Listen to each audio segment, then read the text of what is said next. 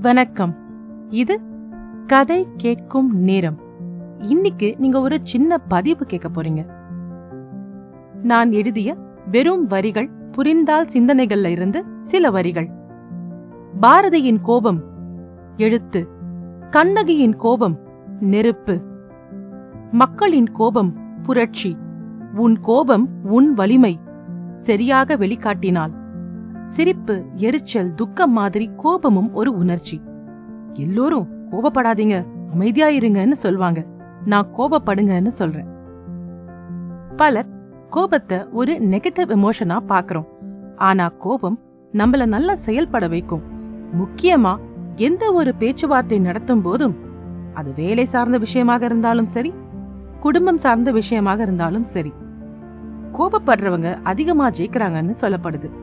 கோபம் ஒரு பிரச்சனைக்கு தீர்வு கண்டுபிடிக்க உதவுதுன்னு சொல்லப்படுது.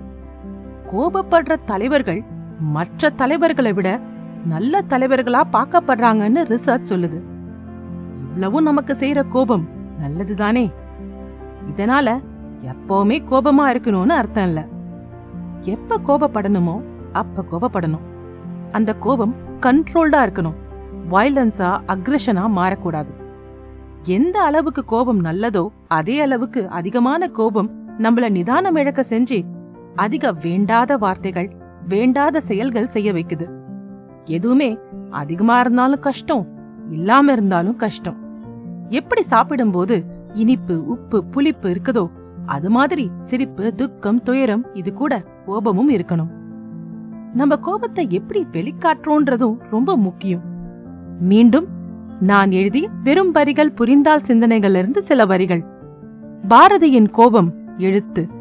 கண்ணகியின் கோபம் நெருப்பு. மக்களின் கோபம் புரட்சி. உன் கோபம் உன் வலிமை சரியாக வெளிக்காட்டினாள் இனிமே கோபப்படாத பொறுமையாயிருன்னு சொல்லாதீங்க. கோபப்படு சரியான விதத்தில் சரியான நேரத்தில். உங்களை மீண்டும் இன்னொரு பகுதியில் சந்திக்கிறேன். நன்றி ராரா.